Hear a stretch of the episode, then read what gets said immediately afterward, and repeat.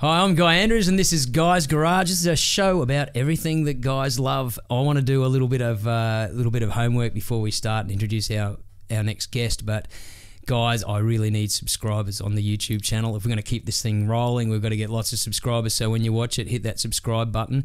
Follow us on uh, on Facebook at just Guys Garage and Instagram at Guys underscore Garage underscore.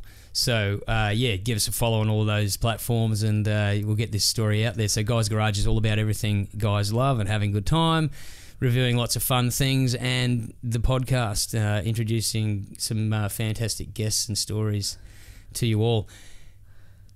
Also, Guys Garage is about men's health and men's issues, including prostate cancer and mental health for everybody, especially for men. So we're focusing on men and Speaking of men, I have a man in my studio right now, a fella who I've actually had the, uh, been fortunate enough to work with a little bit. Uh, a V8 enduro driver, probably one of the best enduro drivers uh, in the in the country. Has been going around in the motorsport industry for uh, quite a few years now, and I can't wait to hear about his uh, his story. Uh, just like to welcome Warren Luff. G'day, buddy. How are you? Good to see you, mate. Good to catch up finally. Good thing about these podcasts is all these busy mates of mine I get to actually catch up with. so it's it's actually pretty hard to these days.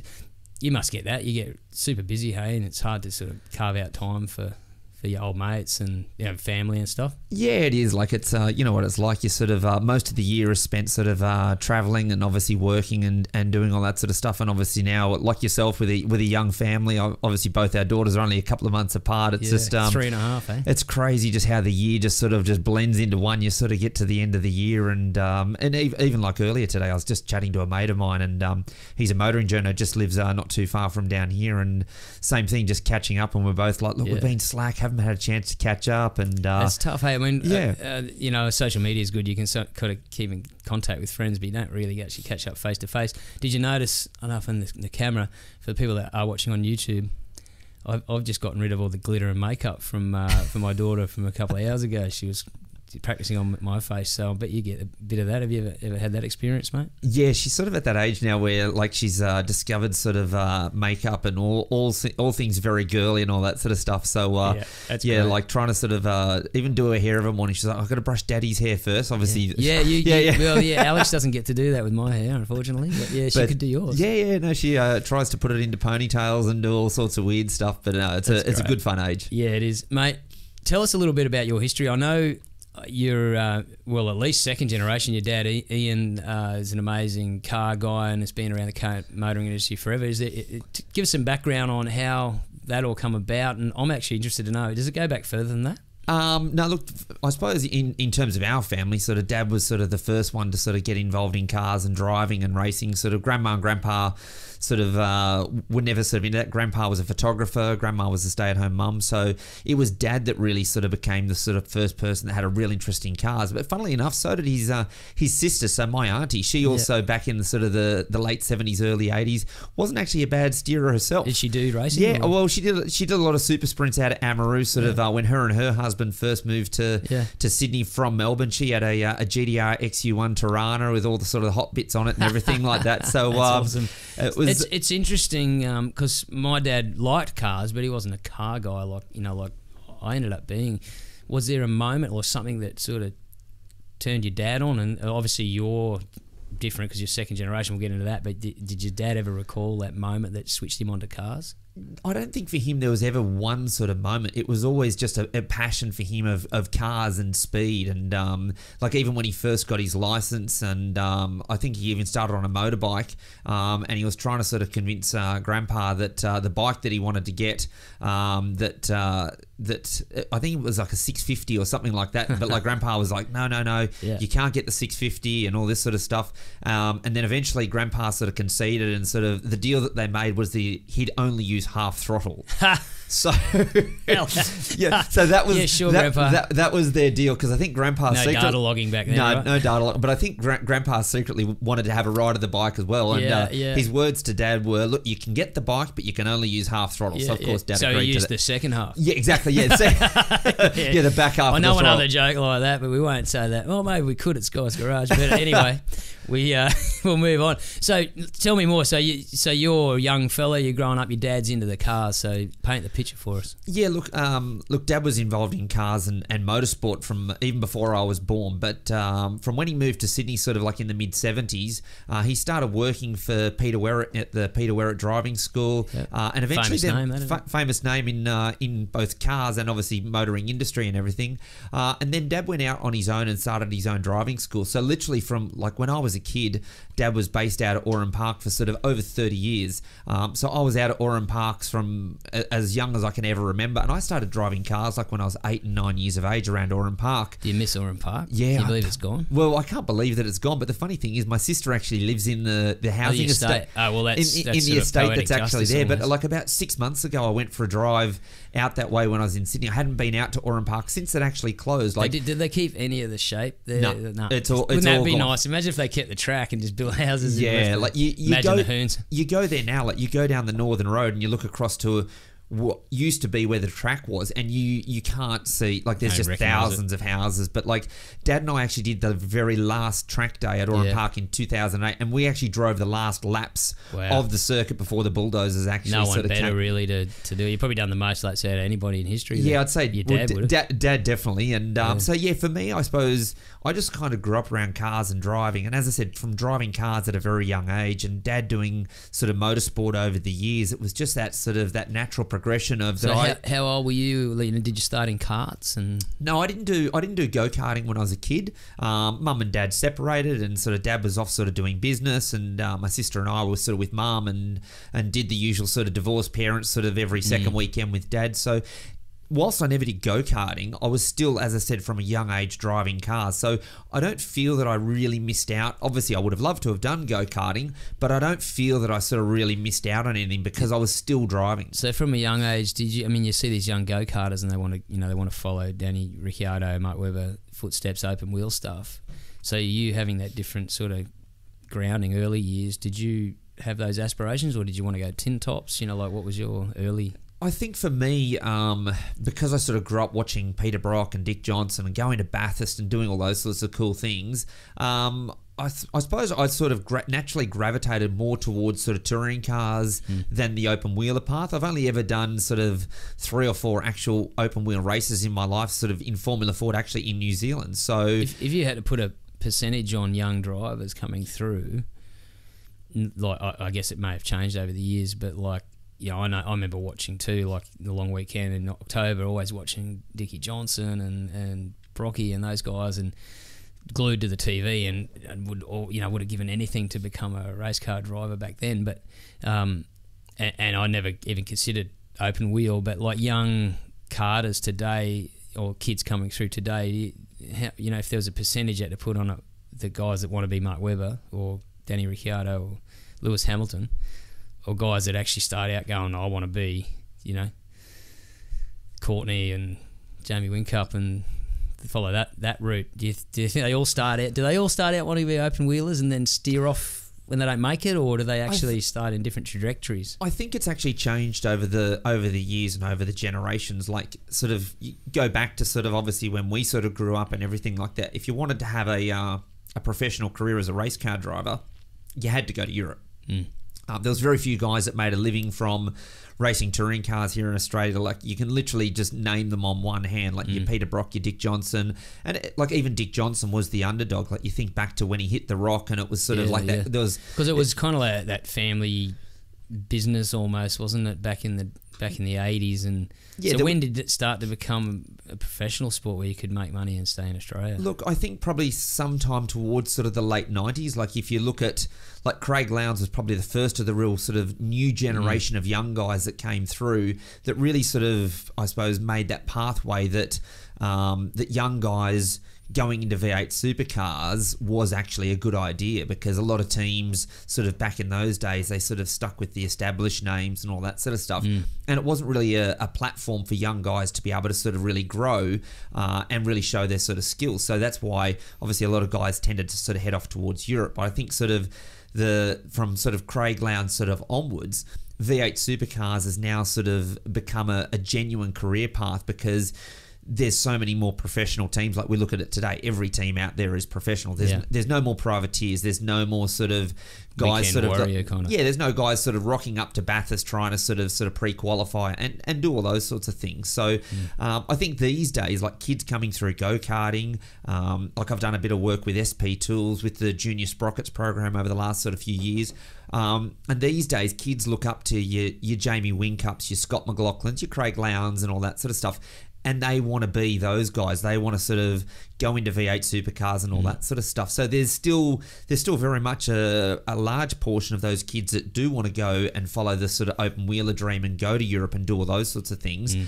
But I think probably in the last 20 years, the very much the shift has now sort of transitioned across to people want to stay here and want to make a, a career in V8 supercars because it's it's a genuine career path. Are we going to see another Aussie in F1 like in Danny Ricciardo's what, around the 30 now?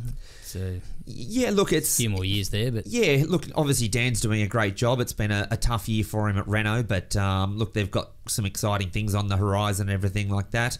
Um, of, of course, there will be someone that will follow sort of Dan Ricciardo. Who that will be, I, I don't there's really no know. one, no one in the. No, Jack Dillon. Yeah, Oh, well, Jack, Doohan, yeah, yeah. Jack, Jack, Jack Doohan's Doohan. Jack Doohan's doing some great things. He actually won in uh, in Asia on He's the weekend. going pretty well, yeah, he? Yeah. look, he's he's doing a great job. I suppose.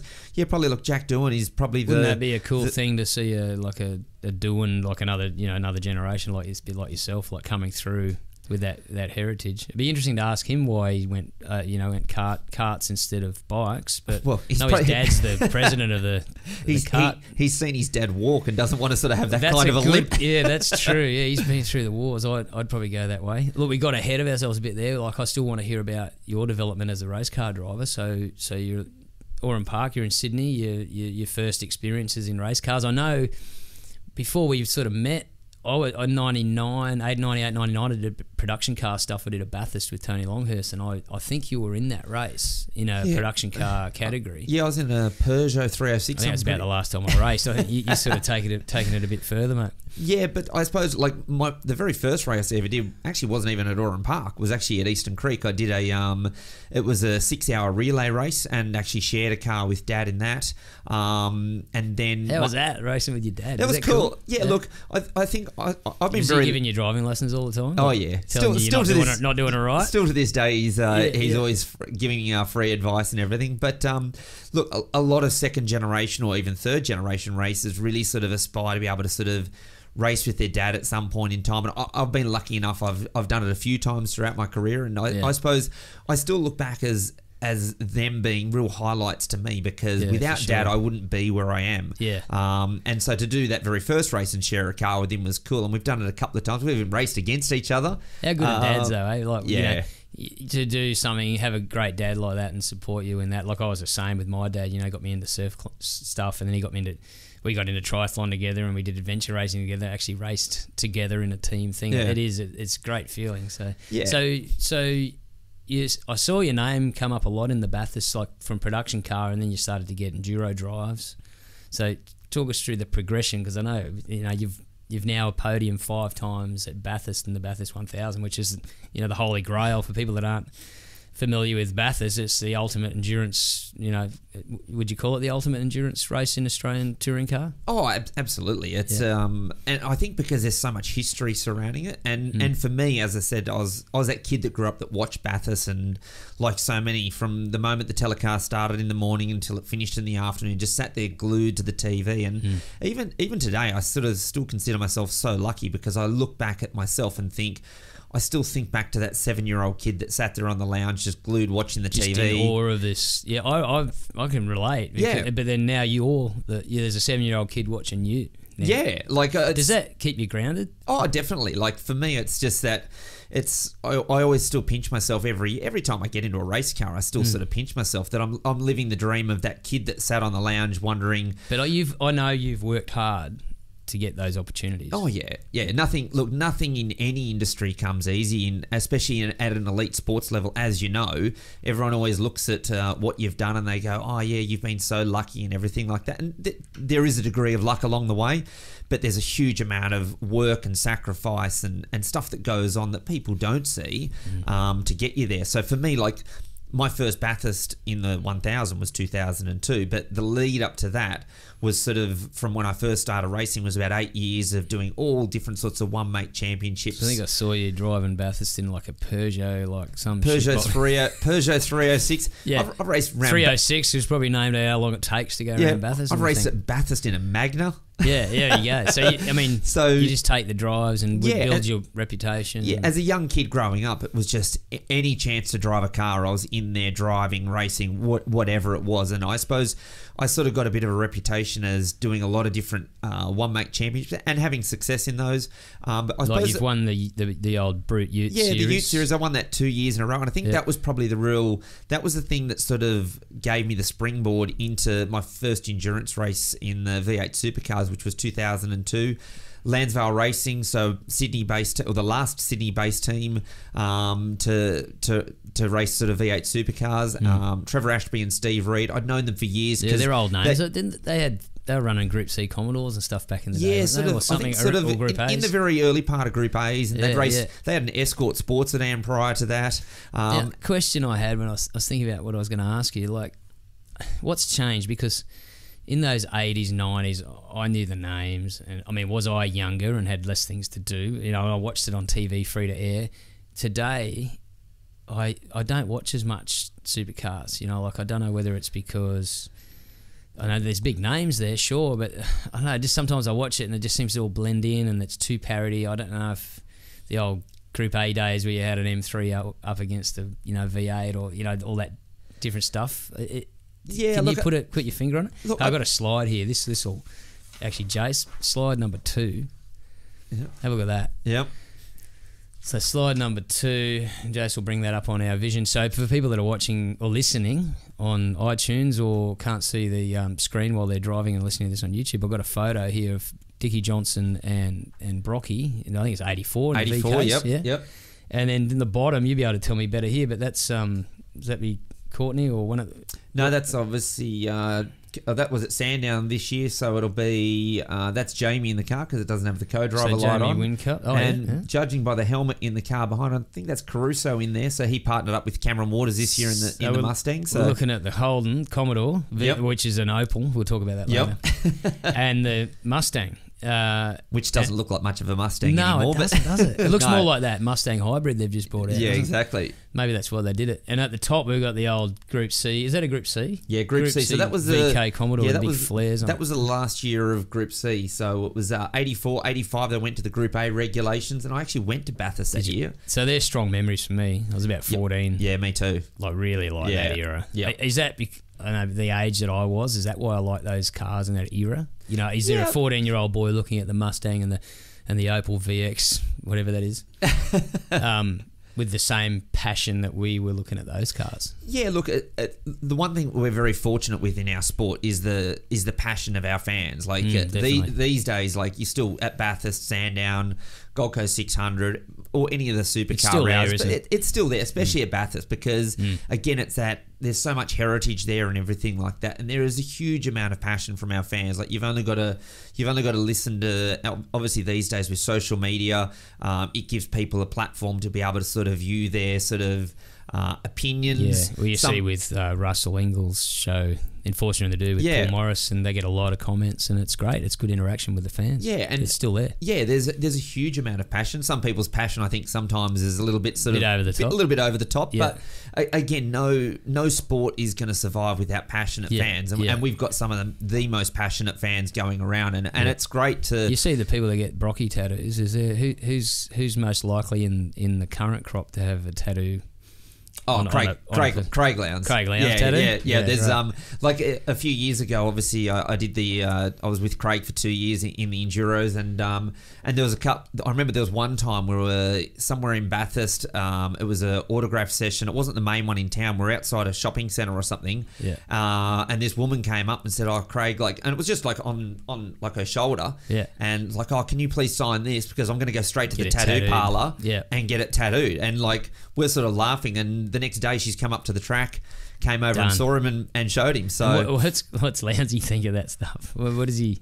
He look he is the He's consummate professional Yeah. and he is the he's the people's champion and Yeah. he he really embraces the fans and he, and he gives them the time uh, and that's probably I suppose something that's kept his It's important, isn't it? Oh, absolutely. Because again, without, uh, I remember the best bit of advice I got early in my career was, it's not the day you get asked for your autograph that it's the problem. It's, the, day, you that don't. you stop getting asked for your autograph Yeah. is a bigger problem. Yeah, so, yeah, yeah. And, and Craig is, and that's probably one of the best things I learned from Craig is you've got to give the fans the time. Like, What? Um. Oh, this is, might be a bit controversial, but I sort of picked up some stuff. Was it Fred Gibson's driver? Is it Stanaway?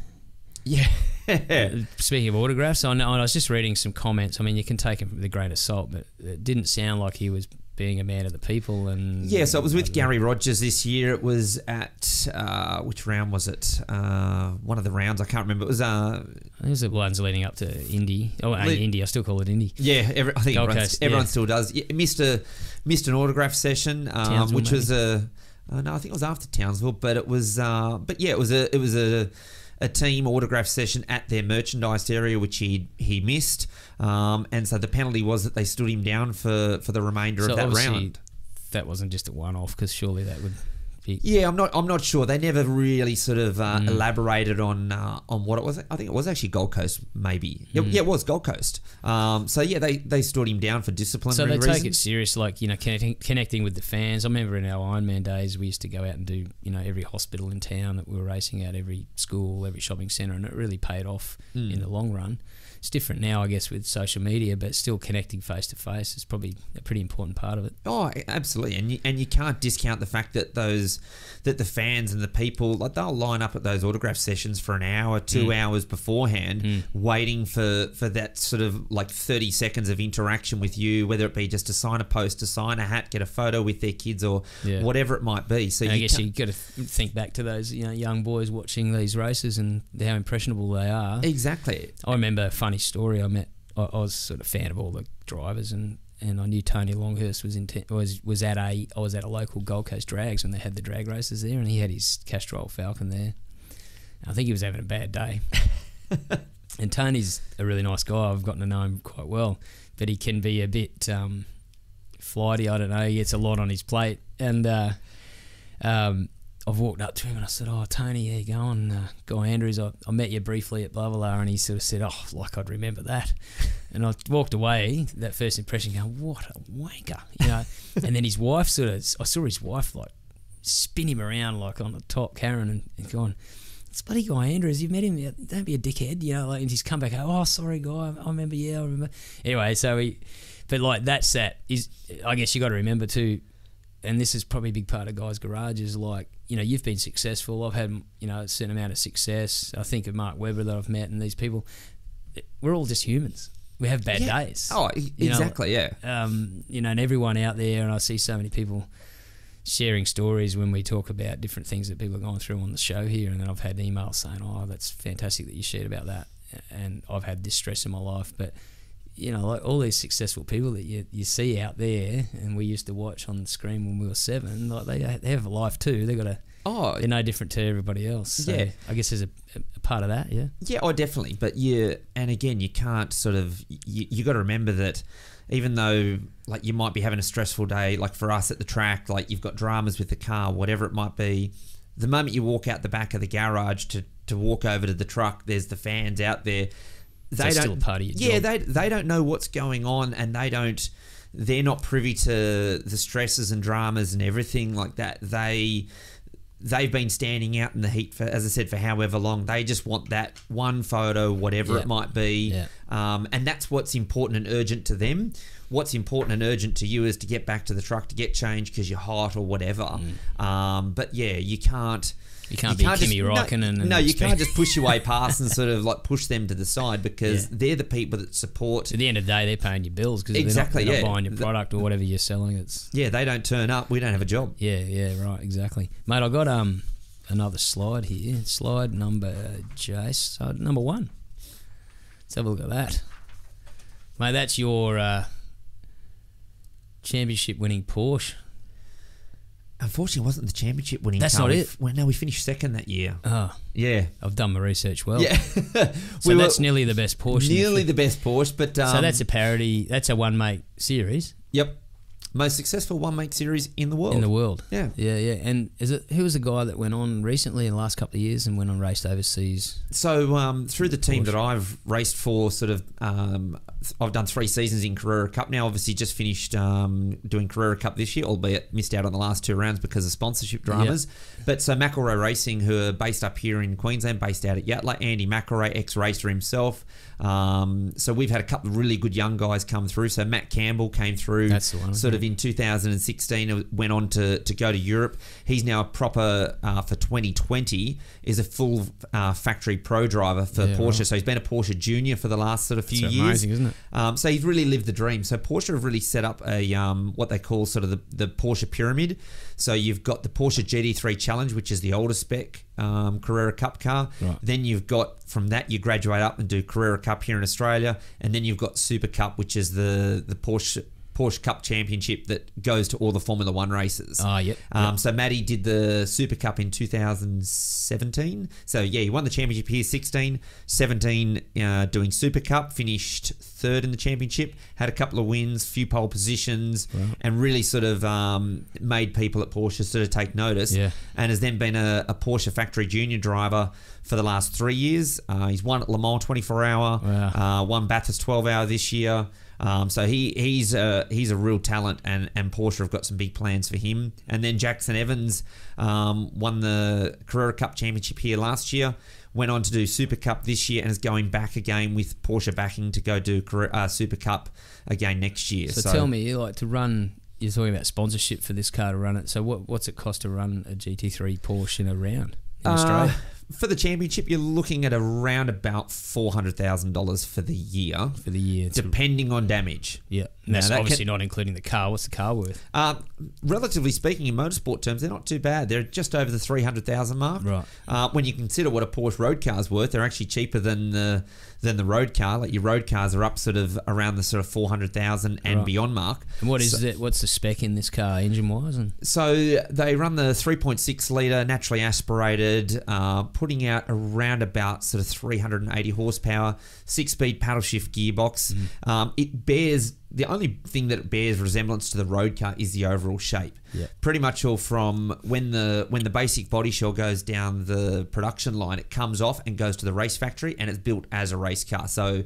fully welded in roll cage, everything is done at the race factory. It's not a converted road car. It's uh, it's built as a race car, and, and, and these things around Bathurst, like they, their times compared to a V8 supercar these days, are not not. about a second and a half off what a V8 supercar is. it's only just a bit slower. Only a little bit slower, and most of that's in straight line speed because obviously you're talking 400 horsepower Yep. versus 650 horsepower. These are these are lighter, better tires, but don't have quite as much aero as the supercar. Yep. But the handling of these is actually they're what better do you, than the what super- you? What are the main differences between driving that and a supercar? Well, one's left-hand drive, and one's right-hand Well, drive. good, yeah. Was that better for Bathurst left hand? Uh, Turning it- left a lot, aren't you? Yeah, you are turning more left. Um, it doesn't really bother me. Like I've sort of like so that year, so 2013, 2014, when I did Carrera Cup, and I was doing Bathurst, so I had the Cup car and obviously the V8 supercar. So you'd literally jump out of one, so right hand drive, six Paddle speed sh- sequential gearbox and into left hand drive, paddle shift. paddle shift and everything like that. So for me, I've always sort of jumped between different cars, so I don't see it as a real big Yeah. sort of drama to sort of jump between them. But um, but that year in particular, that was a that was a pretty stressful year because um, we had a had a crash in practice in the Porsche, which did a lot of damage, and the boys worked a, all night to sort of get the car back together. Then in Saturday practice in the V8 supercars, I had the brake failure at turn two, had the big crash which uh, took myself and Craig Lowndes out. So uh, Can I just just before we're going to watch that video actually? Yeah. Um, I've worked with you at Movie World, and I was thinking about this before. I crashed that many times working at Movie World, but I wasn't the only one. But the only one that didn't ever crash was you. yeah, So you make up for it in a big way here. But this isn't your. This is mechanical, huh? yeah, This 262 k's an hour. Went for the pedal and it went straight to the floor.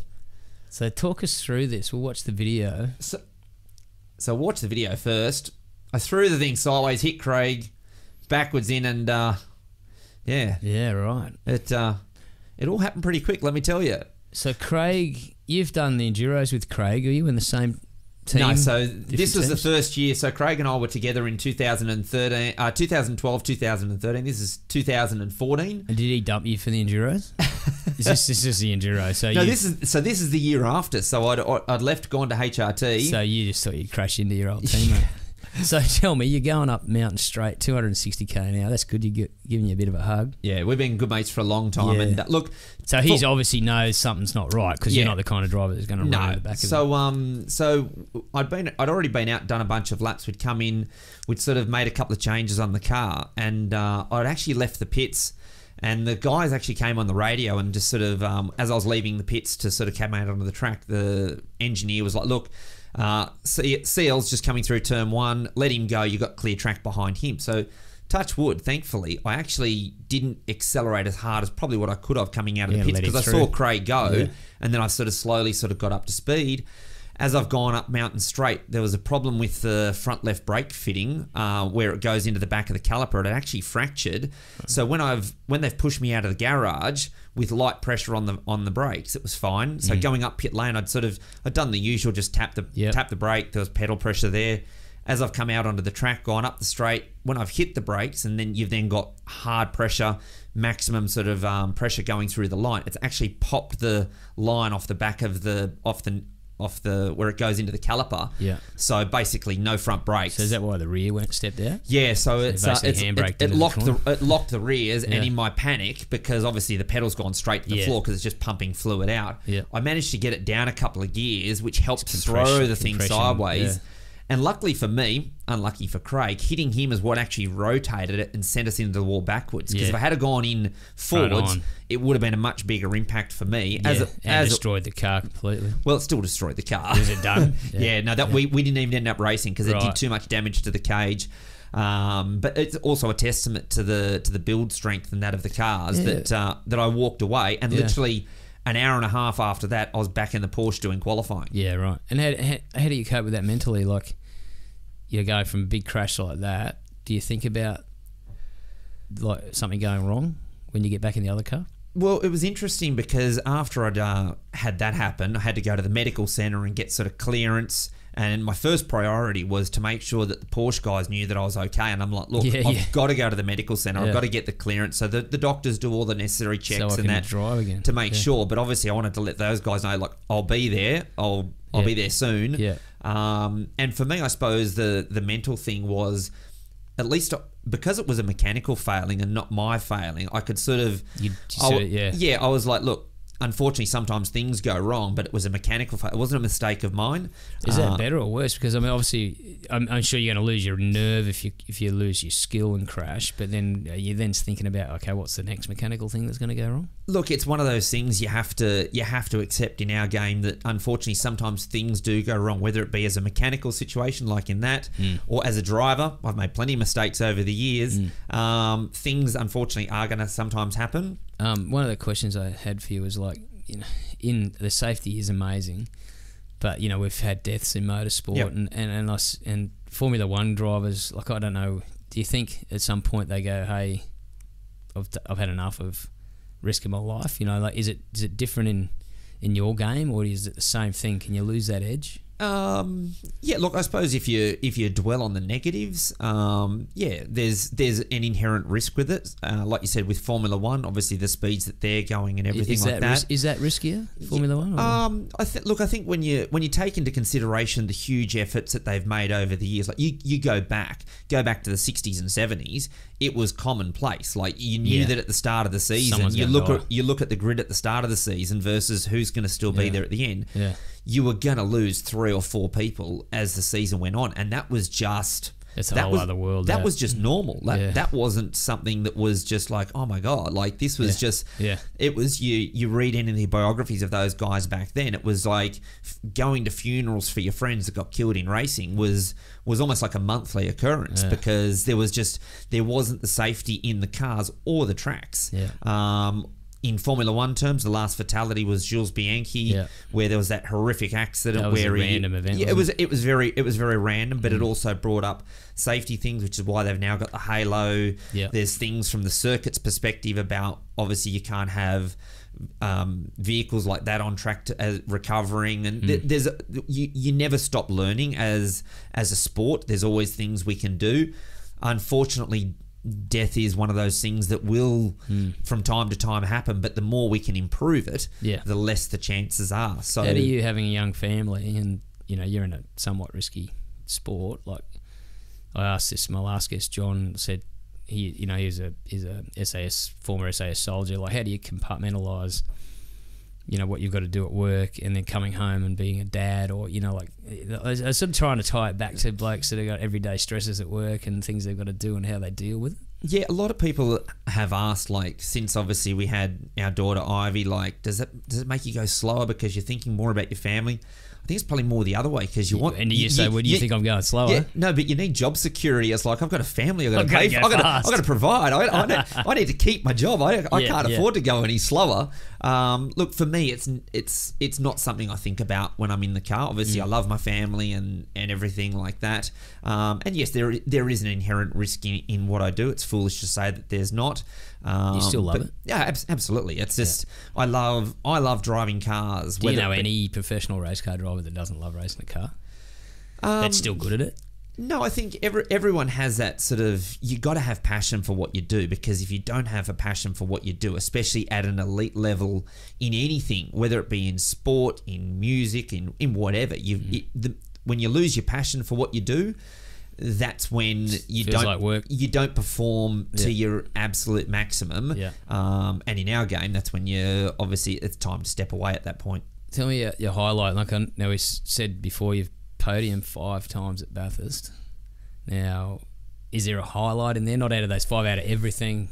Driving highlight. Um, look, I'd have to I'd have to say the first Bathurst podium, 2012 with Craig Lowndes. Like to Yeah. step out onto a podium with with anyone Yeah. is is going to be huge, but to do it with Craig Lowndes, like Yes. the the the fan favorite, Was but, that the 50 year anniversary? Uh, I I, did think read that somewhere. two- One of them was. I think 2013 might have been the 50 year. I'm not. I can't remember. But again, for me, it was that. Think back to the seven year old kid that used to sit there and watching and Yeah. look at the guys get on the podium at Yeah. the end of the day, and and Here- that you to to then walk out onto that podium and the sea of people just chanting your name Just a and, and just oh, it was just it's something that just gives you goosebumps. How do you pick yourself up after some, uh, uh, you know, a massive high like that? Um, for me, I like. Don't get me wrong. I, I, love those moments because it's it's the it's the reward for a job well done. Um, but for me, it's a case of like you wake up the next morning. It's like okay, I need to get home and get back to work, get back to life, and everything like that. It's not like I don't sort of walk around for two weeks patting myself on the back or anything like that. Especially now with a family. Yeah. it's just like you do do a lot of jobs, don't you? Like you've got the, the stunt job. Um, Yep. You do a lot of motoring journalist stuff. Tell us a bit about how you fit all that together. uh, sometimes it's a bit of a it's a bit of a it's a bit frantic at times. So yeah, I've been with Motor Magazine for 15 years now. So I do a lot of the a lot of the annual performance car stuff. So performance car of the year, bang for your bucks, our annual tire test, uh, and a lot of other sort of smaller bits and pieces sort of throughout the year. So for me, that came about um, basically from my love of cars and driving. And uh, a couple of mates of mine were working at the magazine in so 2004 was when I first started. Um, they needed someone to help out with performance car of the year that year. They gave me a call, and I'm like. Sure. Come to a track and drive a whole bunch of different cool cars. Sounds like perfect work for me, Yeah, and yeah. and I've been there ever since. Yeah, so, right.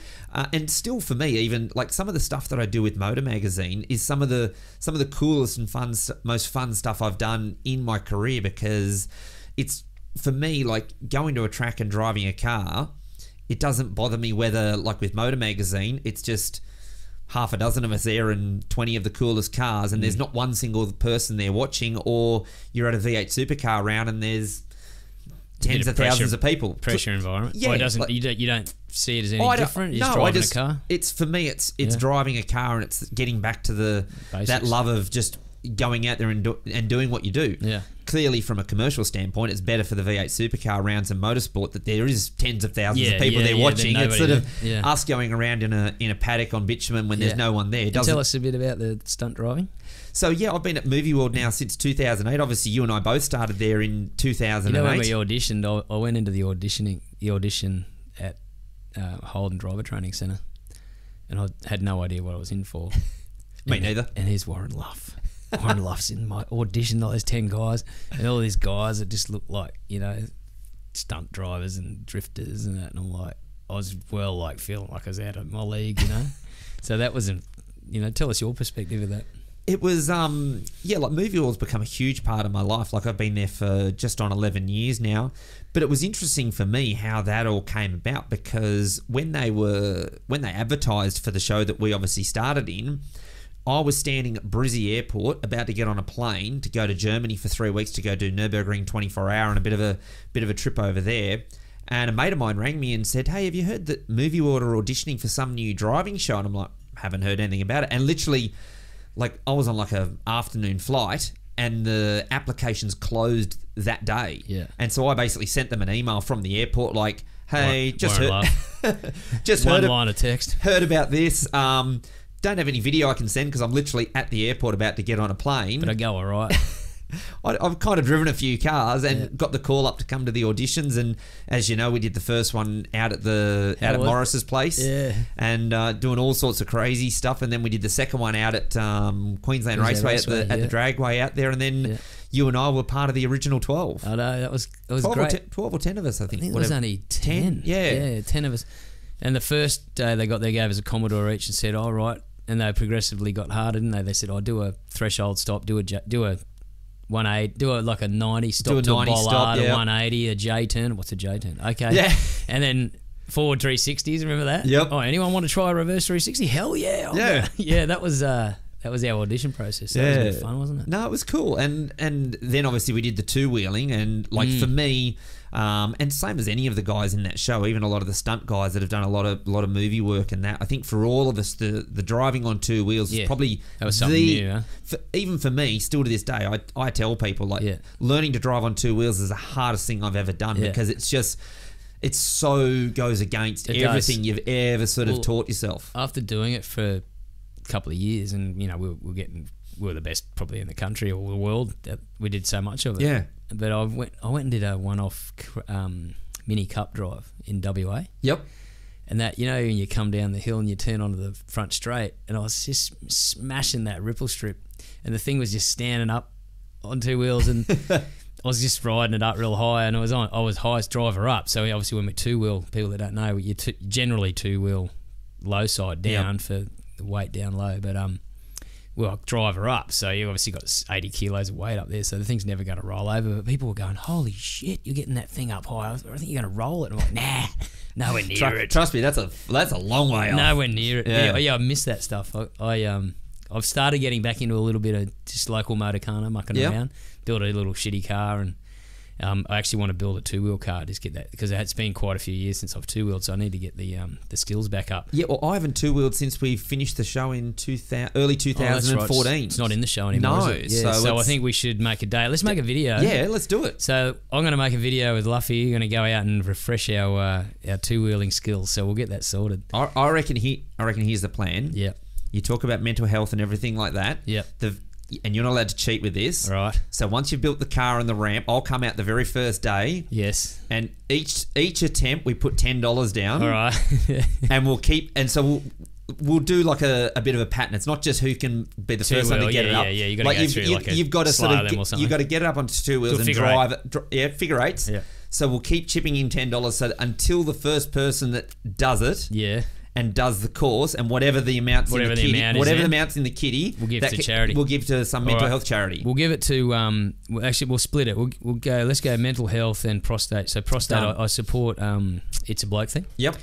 They're a great charity uh, for raising awareness and funds for research into prostate. So we'll do prostate, and we'll look for we'll get a mental health one Yep. as well. Uh, that's that's a deal. all Yep, right? that's a deal. Cool. We'll make the rules up. We'll make a video of it, mate. While we're having we're having a bit of a laugh. Look, I, I took the liberty. This is going to be a little bit of a challenge for us because if you're watching on YouTube, you'll be able to get right into this. If you're listening on iTunes, you're going to have to go onto social media or later on and have a look. But what I did, Luffy, is yesterday I put a post up I saw that. yeah, and I asked people to nominate the ugliest car in our generation. So for you and I, so since 1970, Yep. the ugliest Australian delivered car. Uh, so I've got about 10 or 12 cars and on a slide here. So the first one that was nominated, now this is not in any necessary, we're going to pick an order. So I want you to help me Yep. pick a grid, top 10 of a, the ugly car grid. All right. The Guy's Garage ugliest car grid in Australia. So the first nomination, Jace, if you can pull that up, slide number three. Remember the old Leyland P76? P76, a car that came into the Australian market with huge. Ex- it got Wheels Car of the Year. It had a 4.4 litre V8 in it. Yeah, like the engine was it. Yeah. The engine was good. Yeah. Um, allegedly, it was actually not a bad car to drive. You fit a 44 gallon drum in the boot. I saw that when I was. Uh, it did have a big butt on it. yeah. It was like a Beyonce. But um, that was in. They reckon P76 stood for uh, Project 1976. But the funny thing was, I think it was built between 71 and 73. So there you go. not sure what happened there. They probably expected it to last a bit longer than that. They ma- made a coupe version, slide four. Yeah, you thought the P76 was ugly. Yeah, The this is the P76 coupe. It's called the Force 7V. That's a, that's a, little bit uglier, isn't it? Yeah, th- That is like the um, that's like an inbred, like a, a pony, like a small, like one of them small Shetland ponies is- is made out with a Mustang. Yeah, it's um, it kind of it reminds me a bit of a like a I've never seen one, no. but that's apparently. Look at the rake on that front windscreen. Yeah, there's there's a reason why you haven't seen many Yeah, of them. yeah, yeah. yeah. So that's the four. I like the names back then in the seventies. Yeah. Four seven V. Slide five. Now this thing, this is a SsangYong Stavic. It looks like a rodent. It looks like the Pope's meant to be in the back of it. Eh, I reckon they've gone. The Pope's popular. Look at all everyone Yeah. cheering. It's, and then let's make something that looks like a Pope mobile. But like, think like it's got little Bugs Bunny like rodent teeth at the front. Yeah. yeah. That's it. That's a, anything sang. Yeah. And the, and the thing was like because the SsangYong basically used a lot of Mercedes running gear. Yeah, right. So it was Mercedes engines and everything like that. So they got a forward. They a forward drive. yeah, they yeah the they dual had a- cab thing. But Yeah, it's real ugly too. yeah, isn't it was it was horrendous. We'll have to do the, the, the dual cab Ute ugliness award. Yeah, hey, what about this one? I remember this one. Slide six, the Mitsubishi Nimbus. It's got a space wagon. That must be a. Is that left hand drive? That's Yeah. not Australian. But but it's interesting when you look at That's the Nimbus from Australia. Yeah, it's got a go. Yeah. yeah. but you That's look actually their kid. But look at how much cars have grown. Like I remember a mate of mine. That's a space mum, wagon. His mum had one of those, Yeah. and, and it was a pretty spacious sort of car and everything. Again, ugly as. It's not that big, is it? No, like you look at. Well, have you ever driven behind the old Jeep? Is it the Jeep Wrangler? Yeah, The four. It's tiny. yeah, Yeah. And a shitbox. yep. Hey, this was a bit controversial. It came up on the nominations. This is very controversial. The. Walkinshaw Commodore. So now, now listen, humans, I noticed, are very good at judging people by their looks, right? Yep. Now, when it comes to cars, though, I noticed on some of the comments, I can't look at that car and judge it on its looks purely alone. Because I know it's, uh, you know, it was a Group A Commodore. It's uh, probably, it it win Bathurst? I mean, it was a ripping car. It come along in that Group A period of Yeah. V8s. And I liked the thing as a race car. Yep. But to look at it in isolation and purely on its looks, that's a bloody ugly kit, really. You got to remember. functional. Yeah, you got to remember though. At the time, there was so much more going on because it was it was at the point when the relationship between Holden and Peter Brock Broke all down. fell over, Yeah. and then Tom Walkinshaw came into Yes. Australia and set up HSV. So that was the first car produced from HSV. So that was a car that was designed in the wind tunnel and everything like that. So So we're saying the pommies had just got no well, taste. It, well, it, it polarized opinion here because there was your, your Holden people that were so staunchly loyal to Peter Brock, Yeah. um, and they felt that obviously that the the relationship breaking down with Holden was on the fault of so Holden every- and not on Brock. all those fans are going to hate anything that comes yeah, exactly. Like you, it doesn't matter what they were going to bring out. The thing is though today those cars in value Worth. are worth huge dollars Yeah, yeah. and people now sort of like really hold them dear as as the Australian muscle car so Yeah. that was that was the first They do look better with big wheels. I mean, that was a big wheel back then, wasn't it? 16 inch Yeah. wheel or something. It's probably not even. But um, yeah, but in isolation, I, I can see their point, but it wouldn't win my ugliest car. It's going to No. go down the back of the grid. But in, in response to that, we had slide eight, which is the mighty AU Falcon. yeah now that was ugly Yeah, well, see, I look at that and because I, you know, you I've had you had an AU Falcon Uh, I didn't don't you an AU. No, I've, No. I've got a BF now, and I've Oh, had you, a no, you had of- your BF. No, you but had, I'm. it's funny how it goes though. So I grew up a, a Holden Co- Commodore guy. Loved Brocky, you know, when I was a young teenager, and then when I got a bit of money, I went straight down to the Holden dealership and said, "I want the latest." It wasn't. I couldn't get a hold Holden dealer team car or a HS. Um, I don't. I don't know. HSV might have been just started. Yeah, it was around the the VN sort of thing, and um, I, I went. I'll get an SS Commodore. Couldn't get one. Couldn't get a test Mm. drive for love nor money. And I was like, oh, okay. Well, I'll go over to Ford, and I ended up with an an XR8 manual EB Falcon. It's funny because I took a Telst- Telstar t- Yeah. t- or a Laser. No, Laser. Laser TX3. Laser TX3 Yep. turbo four drive. Back in those days, everything was real pitchy, understeery, you know, boosty. Yep. Horrible. Hated it. Drove it around back streets. Got in the XR8 with the Torquey V8. And these days, standard's not that powerful, really, but it had torque and lit it up everywhere. And I went, I'll take it. You know, and I, I drove it back to the Gold Coast from Sydney. But so from that day on, I've just sort of ended up buying Fords. Yeah. And that was just purely by chance that I couldn't get into a, a Holden. But all the young drift guys are buying these AU Falcons now because they've got the live axle rear end, an unbreakable six cylinder, and even the, they're even running them in the old just the autos. Yeah. and they're flogging the hell out of them, and they just keep on giving it. So they're just passing these things around like bargaining chips for fifteen hundred bucks. But so I look at that same thing. I look at that and I don't see an ugly car. I see something that's a little bit practical, gets kids into you know a bit of motorsport The, at a low level, but it is ugly. the sales figures at the time definitely show that it was an ugly car. Yes, right. So it's on the on the next one. So we should describe these cars to people listening. So the next one's the PT Cruiser. Remember the Chrysler PT Cruiser?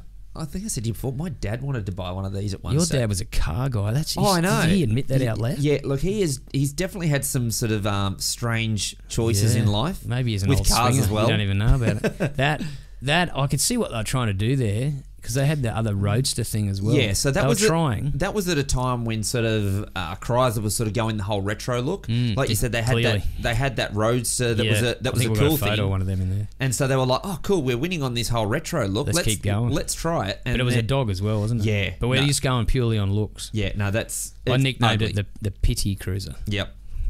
All right. We've got a Volvo. That's a that's a Volvo like a state.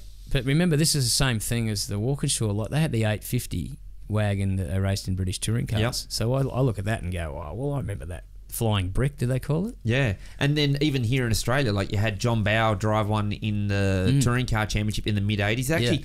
Yeah. it actually won the Australian touring car championship Did it? in '80 with Robbie Francevic. Yeah, right. See, that's a crazy like they're a heavy old thing, but they're they're actually built pretty well. Didn't they say boxy but good? Wasn't that the Yeah, well, their their whole sort of thing during that sort of like '80s and that was that it was all built around safety, Yes, and they they yeah. were regarded as the safest cars Yeah. at the time. So there was a lot of inbuilt safety um, that sort of built their reputation. but we're Looks- again, we're just looking on looks. yeah, but looks looks was never going to be at strong point. Nah, nah.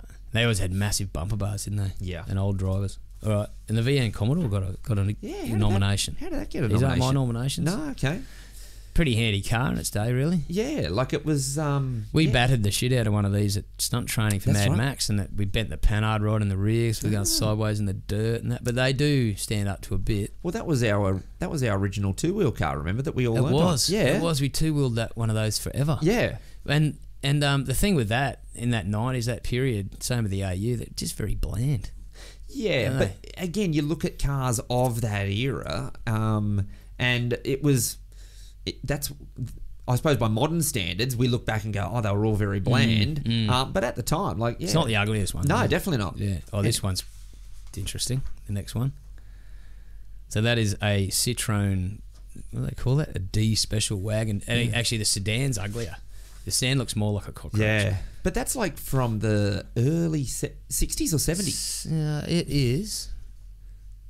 Write down the age of it. Someone will tell us in Yeah. social media. I think it's yeah, it could be sixties or early seventies. Yeah, but like the but that had pneumatic suspension and yeah, pneumatic, back like they were so far ahead of their time. And in terms of value today, like yes, okay, I agree, it's ugly. Yeah. It's it's certainly not a pretty car, but they've actually had like a bit of a resurgence. Like Yeah. there's uh Well, I googled one of these, and this was actually in our car park at the surf club. yeah. It's in good nick, but I googled one. First one that come up was at um, auction for thirty three grand. Mm. And and they go for a lot more than that. Wh- wh- What about reliability? I look at those things and I just think maybe Look, it's French. yes. French have never been Well, I known just for spent great 12 months reliability. fixing my Renault Clio myself, but that's partly because I was slow. But yeah. Yeah. I know what you're saying. Imagine the parts. Imagine buying a pneumatic Oh. suspension pump or something for that. That'd be 33 grand on Yeah. its own. But look, we've at the, look at the front bumpers on that. Like, imagine Yeah. trying to repair that. You don't get them. And what about that, that lens cover? You wouldn't be able to find one of them. Or the Yeah. bonnet. Yeah. Well, actually, the bonnet would make a good ski um, to Yeah. if you turned it upside down. Let's flick through. I haven't got any more uh, numbers with me, Jace, but let's flick through. Is that it? There might be a couple more. Oh, here we go. Yeah, this got a got a, the Tribeca, the Subaru. They really went away from there. That's a Subaru. Yeah. Like I don't find it. I didn't think I was surprised when I saw that nomination, but I had a couple of people. Maybe it's the when when people look at the grill and that as a face, Yeah. and then you start going, yeah, that's ugly face. Yeah, if, if you look at just the grill and the headlights and everything like that, it's not. Yeah, I didn't but- think it was But in bad. that sort of in that sort of medium SUV market and all that sort of stuff, there's uh, not a lot of good. there, there's not a lot that separates them. It's pretty much all down to sort of everything forward of the of the headlights. Yeah. But one I actually said to you earlier, and I don't think we've got a picture of it. Have a look at Oh, the new yes. Rolls Royce four wheel drive. That has got to be the What'd you, ugliest what'd you say? It's like the, way- the car that that Homer, Simpson, Simpson de- designed. Yeah, the, the thing that Homer Simpson designed. Jason's designed. going to Google it for Yeah, us. it is the ugliest looking thing you've ever seen. I'm spreading these out with a can hear this ridiculous price tag to go with it. Spreading all these photos out of the car so we can pick out top ten. Yeah. It looks a bit like This one here. yeah, Yep. sort of a roller skate kind of. It sort of takes the the 70s Volvo styling and put a Rolls Royce grill on it. Mm. A lot of those rollers, like you see, you know, and you see the Asians get some thing and they stick a roller grill on the front of it. Yeah. Like the Rolls Royce itself doesn't look much. Yeah. But the thing is, if you take that car, take the Rolls Royce badge off it and put a Kia logo on it or a SsangYong. If you, Mm. you put a SsangYong badge on that, you couldn't give them away. They'd be nominated straight away. Yeah, exactly. But again, you put a you put a Rolls Royce badge on it. Has it got a bitchin' motor in it? Oh, Be V12 or something. yeah, it'd be, so that's I don't the know, thing. some, something ridiculous. I think they're like s- five, six hundred grand I- or something. I think if I was going to buy a, a SUV and I had unlimited money, I'd buy Urus. the Lamborghini. Oh yeah, the Lamborghini Urus. Yes. I'd like to get into that Urus. hey, um, we got to get back onto our nominations. Yep. So let's pick a top ten. So we've nearly been talking an hour, mate. So let's wrap, we'll Yep. wrap this up with this top ten. So, what's your number one? I'm. Look, I think the We'll take, actually we'll take the we'll take the Force Nine X out. We'll just leave the P seventy six. There's one also that isn't in there that I think definitely deserves a mention, Mm. and that's the Ford Taurus. Oh, I got one in here. Yeah. Jace, jump on those slides again. Oh, it, it got a it got a double nomination. Yeah. and it is filthy. Yeah. Yeah, we've got to got to have a look at that, Jace. But it was also for a long time the the biggest selling car for Ford in America. There you go. Americans got That, some that, killer that- taste, that haven't they? wasn't a that wasn't mean, a pickup what truck. happened with American cars? Like early muscle cars, they were awesome. Yeah. and then they went through that period. But so did we. There's that Roadster. Yep. So that's when Chrysler were like, "Hey, this retro thing's working It's for almost us." got potential, but yeah, yeah. And then the Saab that came up on a nomination. The Colt, Mitsubishi Colt. the um, Cube. Yep. They're, they're very popular in Japan though. And the Yeah. 120Y got a nomination. Yeah. Mud flaps made it ugly. But see another bland, boring car, that the Nissan Maxima, I think it is. Just a, there's the Saab again, but there you've got to find that Taurus. It's it's maroon in the slides. Yeah, no, not that maroon. No. if you've got it in here. Oh no, the Taurus. No, I don't think People will know. Yeah. So it had that long sloping front bonnet and, And those the funny sort and the of back window that looked like a fishbowl. yeah. Isn't that? I, I was watching a Cafe Racer story the other day, and they've got a mathematical formula on how to build something Yep. in proportion. They clearly did not use no, that when it de- comes to the definitely Taurus. not. No. There's there's some vehicle manufacturers that are very guilty of not using that formula. I'm going to nominate my my ugliest car, and we might get Jace to throw down on this. So we got third. Um, I'm, I'm going to say I, I got to just completely remove myself from any of the performance aspects. And I'm going to say, So we're only picking from these, or yeah, you could throw now throw up a couple other nominations. So we- we're going to throw the roller in. yeah, Okay, roller's in there, Es- and the Taurus. I'm going to go to Taurus. Yep. Even though we haven't got a photo, can we can we Google a Ford Taurus? T A U R S. Ford Taurus. That's the latest one. Yeah, no, we go talk back. like a '90s one. That there you go. There it is. That's the one. Right, And that's a good yeah, angle. Terrible. No, go the long bottom. The, yeah, that one. Yeah, Now that. that is ugly. Look at the front of that. Yeah. It looks like a cartoon character Yeah. of like someone with a bad nose. So I'm going that for number one. Yeah, me too. You I'm too? Gonna, I'm gonna piss yourself and go with the Walkinshaw. Yeah, the Walkinshaw. All right, well, so the Walkinshaw's next up then. So we got we got Taurus is one. Roast me all you want. Taurus is one. Yeah, Taurus is number one for me. So Walkinshaw, you got a, you got a second nomination. yeah, the Rolls Royce. The roller. The Rolls Royce. Because Can you bring a photo of the roller up, Jace? that was the one that we are looking at before the yeah, four wheel have another drive. look. Because I'm sorry, when I'm spending six hundred odd grand on a car, You want it to be good looking. well, y- you'd like to think. based on that, I have to agree with you. Yeah. Yeah. There's just no rear end of it. Like it just the car stops. Yeah. It's, It's like a, It's like it's like an eight year old kid and a slide ruler have, was in charge of the design process. Yes. Yeah. Yeah. I've seen some of those I like drawings. the Bentley SUV though. Yeah, the Bentley's okay. They did a good job of that. Yeah. So we got Taurus one, Roller two.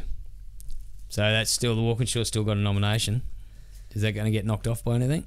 Uh, Look, it's probably not. It's but got to get knocked off by the the Citroen. Citroen, yeah. oh, hang on, SsangYong Stavic. Yeah, the, Yeah, the, Sa- the, the SsangYong anything. if you had to be seen in the Yep. SsangYong Stavic or a Walkinshaw, regardless of its Who buys that reputation. Sorry? Who buys that car?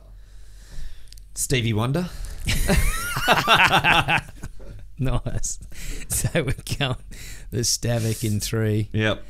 All right, Walkinshaw still on the table. We've got P76, PT Cruiser, Volvo, Nimbus. Nimbus yeah, is the pretty little ordinary. Nimbus is pretty ordinary. All right, Nimbus in four. Nimbus in four. P76. It's got to Yeah. be in there, isn't P7 it? yeah. In five. Who haven't we done yet? We've still got the D. We've got the, the Walkinshaw, the D. Oh, sorry, the AU Falcon. AU Falcon. Our AU Falcons. I drive an AU Falcon before I drive a P76. yeah. AU Falcon in six. Citron. Got to be getting down there. Seven. Yeah. Oh, hang on. Oh, would the you- Pity Cruiser. the Pity Cruiser. Pity. Well, I'm, I'm controversial on the Pity in eight. I think it could be in seven over the Citron. Might have to have a reshuffle. Yeah. Yeah. Pity. PT Cruiser in seven. Citron in eight. See the whole that Citroen in the whole Art Deco sort of Yeah, sort of yeah. stuff. It's almost you could see it in an yeah. Art I could take Deco museum. the beach with a longboard on it. Oh, You'd have to get a tattoo on your chest and the, yeah, well, you got the beard. Got- got- got big Yeah, it is definitely a it's definitely a um, hipster car of Oh, yeah. though, isn't it? yep. Yeah. Uh, Walkinshaw. Oh, eight fifties. The Volvo's got to go Yeah, in the. Volvo. Volvo and Volvo and nine. Mate, there's got to be a couple. Of, what were those other nominations that we didn't have? Oh, the Saab. The Saab and the um, the Cube. Yeah, the Little Instant Cube. Well, Saab in ten. So are we pushing the Walkinshaw out of the top ten? Yeah. Yeah. Saab in Saab's in ten. Volvo nine. Vol, Saab ten. There's our top ten. Okay, ready? Yep. Taurus in one. Ford Taurus. Yep. Strong contender there. The roller, the six hundred thousand dollar money not well spent roller. Then the Stavic, the SsangYong Stavic, or SsangYong anything three. The Nimbus, Mitsubishi Nimbus in four. P seventy six in five. AU Falcon in six. PT, better known as the Pity, Pity, take yep. pity on that. In seven. The Citron, the hipster's car of choice in eight, and the Volvo wagon in nine. The Saab in ten. Yep. Solid. Yep. Look, I'll publish those on um, social media and open to some more suggestions. But hey, we've got to start somewhere. I haven't seen a good Australian top 10 ugly cars. Yeah. It was I googled it. Yep. Some cars came up, but not a solid top. 10. So if you didn't nominate, it's too late. Yep. You can get in later. Uh, mate, that was fun. That was good fun. Thanks for having me. There's a million things we didn't cover. Always is at the end of these shows. Um, we will catch up again. We'll talk a bit more about it. Two wheeling. Two wheeling special. Two wheeling special. for it. So you, guy- make, you make it happen. So, Guy's Garage essentially is anch- we're anchoring the, the YouTube channel with these podcasts, and then I just sort of drop in sort of some fun stuff in between. So, this Yeah. two wheel challenge, Luffy and, and Guy for charity, will be coming up next. So, thanks, mate. Good Thanks, to have buddy. you in. Oh, guys, did you see my new shirts? I like the shirt. That's cool. I've got a few different shirts. I just had the black and white ones. Yeah, oh, I'll stand up. Yeah. Check that out if you, you're not you're on. just trying um, to show off your big chest. Stop sucking in. and relax now. So yeah, I've got three different designs. So uh, yeah, check them out, and don't forget to follow us on social media and subscribe on that YouTube channel. And we'll be out on uh, iTunes soon. Hey, Jace. Yeah, cool. Apple, bro. Uh, yeah, Apple. Come on, Apple. Let's get on iTunes. Okay, thanks, mate. Good to see you, buddy. Thanks for listening, guys, and uh, stay tuned for the next episode.